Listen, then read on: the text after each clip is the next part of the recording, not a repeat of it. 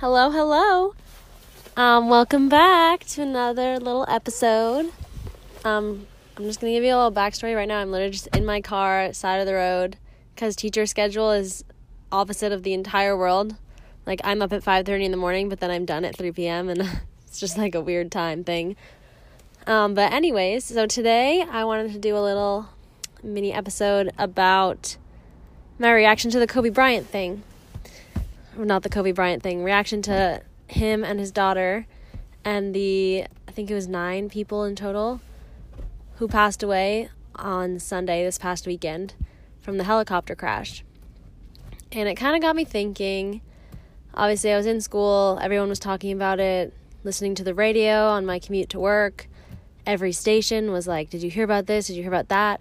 And I watched TikToks, which is slightly embarrassing, but every single one in a row was just for all of yesterday.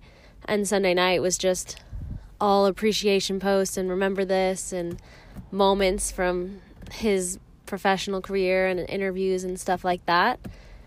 And it just kind of, uh, obviously, it makes everyone feel awful. You know, it's just one of those things unexpected and one of my mentors someone i looked up to someone i look up to said this about it. Like no one is immune to just random events in life whether they have a reason whether they don't but no one's immune to it. Not even these massive celebrities. Um and it kind of it just makes reminds you like what are we all here for? You know i know that's such a big broad deep question. But like honestly whenever i'm stressed out like why? Why was i so stressed about out about that? Like there's a healthy level of stress that's good and it's like oh, okay you care about this. Like cool that's a good thing. And then there's just no, an unhealthy amount where it's like you gotta live every day and do something you enjoy every day because you just never know and it's so scary. But I mean, I hope Kobe's last day was a good one. I hope his daughter's last day was a good one. I hope they all told their families and their loved ones and whoever they needed to that, you know, they appreciated them. Because it's scary. It's like every day I'm like, I gotta tell my mom and my dad that I love them whenever I'm mad at them, I have to be like, I'm mad at you now because of this, but I still love you because you just never know. So I don't know, I've just been thinking about that one a while. And I know in a couple weeks people are going to forget entirely about the whole situation, which is really sad and kind of terrifying.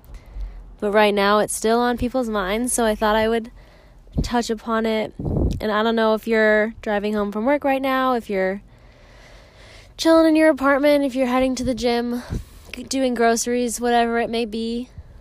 I hope we can all find some sort of enjoyment in what even the mundane things. You know, like when I'm driving after after I heard this news, it was like, okay, I want to just listen to music, have a good time as much as possible when I'm teaching my kids, I'm like, okay, why are we all here? Like, I got to make this somewhat enjoyable for all of us, me included.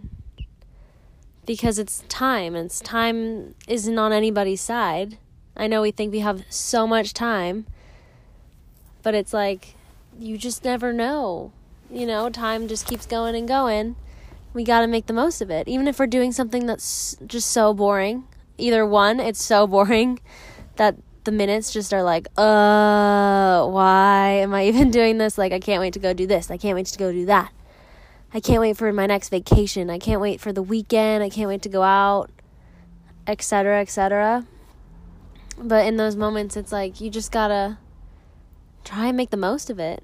If you hate what you're doing, if you hate your job, maybe you can think about it and be like, well, mm, is this what I should be doing? Should I continue doing this? But if you just dislike it and it's a temporary thing, like everything is so temporary from the bigger things to the smaller things. And I've been realizing that more and more recently. Like my summer was a different phase than September to December. And I thought each one was just going to last forever. when I was in college, I was like, this is gonna last forever. Like, oh, four years is such a long time. And then it's just like, done. None of that, you're, that's not your life anymore. And it's so quick. And I look back and I'm like, wow, I should have just appreciated so much more in the moment. I mean, I can't go back and change it, but I can try to right now. Um, yeah, hopefully this is resonating with some people and I, I know it's not like okay live in the moment like every day go like just quit all your jobs quit everything and just go live on a beach. If that's what you want to do like go for it. There's sacrifices with that too though. But it's more along the lines of like just be just enjoy your life. Kids do it. They do it so easily. Like elementary school kids who read like a, a sixth not a sixth grader, like a six year old, seven year old that's just so happy. They go to school and they're like, this is what we did today. Like, it was so cool. And then they come home and sometimes they have, like, I don't know, five minutes of homework, but they actually want to do it. And they're like, ooh, this is interesting. They still have this curiosity about life. I don't know what happens to people that lose it. There are people who are 50 and 60 who still have that, who still are just so fun and enjoy their lives and, you know, really know what it's all about. But then there's people of all ages who are just old. You know what I mean? Like they're old. I'm like, you're 30, but you you act so old. I'm like, you're just like, uh. And it's not it's not someone who has an old soul because that's just someone who's has a lot of wisdom. That's totally fine. I'm like, someone who's just old, who just doesn't enjoy things anymore, doesn't enjoy the day to day. I'm like, what? Like something you need to snap out of it.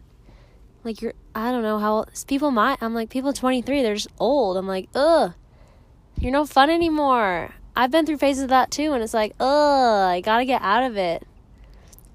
Like people who are 80 have more fun than you. They have a great time sometimes in those like assisted livings. It's just like college dorms, but at the end of the cycle. I don't know. Seems like it could be fun if you make the most of it. Back to dorm style living. Mm.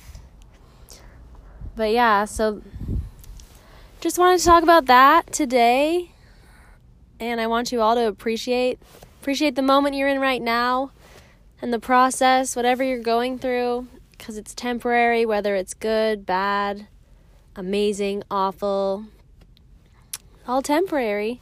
So make the most of it. Enjoy the rest of your nights. I think I'm going to start making these during the week because last time, my first one, I made it on a Friday and it's like no one wants to listen to a, any sort of podcast on a weekend, a Friday. It's like you just want to do things that make you think about nothing and just enjoy the weekend, enjoy Friday. Um, and as just a little side note, I know some people have had some debate about I mean, Kobe Bryant's past, his whole rape accusation, and I'm no expert. I didn't follow it at the time. I don't know what happened. Obviously, I wasn't there. I don't know if it's true, false. I know he did. Um, he confessed guilty to adultery, but I'm not sure how the rest of the trial went down. But nonetheless, he did have a really great lasting impact in his professional career and impacted so many people with words of wisdom in that regard. I can't I can't say anything about the rest of him, but he has taught some really good lessons about how to succeed and resilience and teamwork and working hard, being a good leader, pushing through trying times and even like failing and getting back up again. So he taught so many good lessons. I'm trying to find one really awesome quote right now. Yeah, he has so many. Like the moment you give up is the moment you let someone else win.